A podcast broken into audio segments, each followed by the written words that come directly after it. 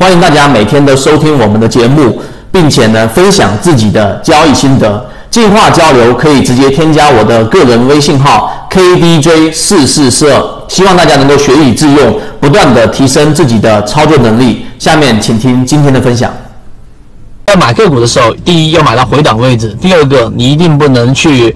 去追做这个追涨，那前期高点一旦突破回踩就是支撑，这些是最基础的。包括我们后面会说的缠论，也是跟道氏理论有很多东西是重叠。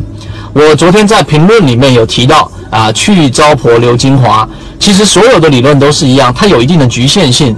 我们在这里面并没有一概而论。那么这个是我在把上一次的视频给大家去做一个总结。那么今天我们来说一下控盘啊，到底什么是控盘？那么控盘呢？呃，上一次我们已经提到，目前的庄家，也就所谓的主力，就已经是银行、券商、基金公司等等，包括一些游资。所以，我们作为散户，一定首先要明白，你做股票跟主力，并且你要确信这个市场就是有这一个所谓的主力的。那主力等不等于基金呢？先给大家做一个呃一个一个误区的一个扫除。首先，基金不等于主力。基金公司它本身就是用的是基民的钱，所以呢，有很多基金在二零一六年、二零一五年大回去去看，一样是亏得一塌糊涂的。所以你不要认为有基金的股票一定是好。那么我们怎么样找到控盘的股票呢？有几个途径给大家。第一个，你 你可以用 F 十，通过 F 十里面找到散户数量大幅减少的，多大是大呢？我们之前给大家说的这一个呃瑞贝卡。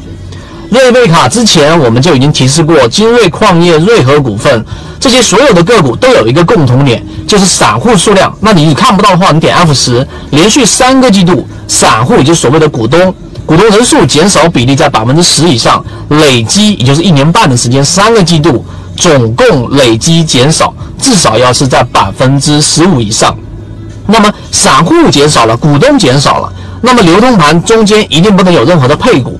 这种情况之下，你就非常容易干嘛呢？能找到一只我说这种散户数量减少、筹码非常密集的。因为任何一只股票里面，除了散户，就是我们所说的主力或者说是庄家。所以散户减少就意味着庄家的收集筹码，这是第一个判断控盘的一种条件。第二个，我们一直提瑞贝卡，一直提万泽股份，为什么？因为这样的个股它本身就已经是高控盘的强庄股。强庄股的第二个特点呢，就是它本身已经创出半年内的新高。上一次我画的那一个图，大家还记不记得？也就是散户数量是连续连续这一种股价在往下打的过程当中，庄家是拿不到筹码的啊。包括在底部盘整的过程当中，散户也是不会去割肉的。在哪种情况下呢？也就是半年以上，就六个月以上，个股拉出了六个月以上的这个创出新高，这种情况之下呢，散户特别容易把筹码交出来。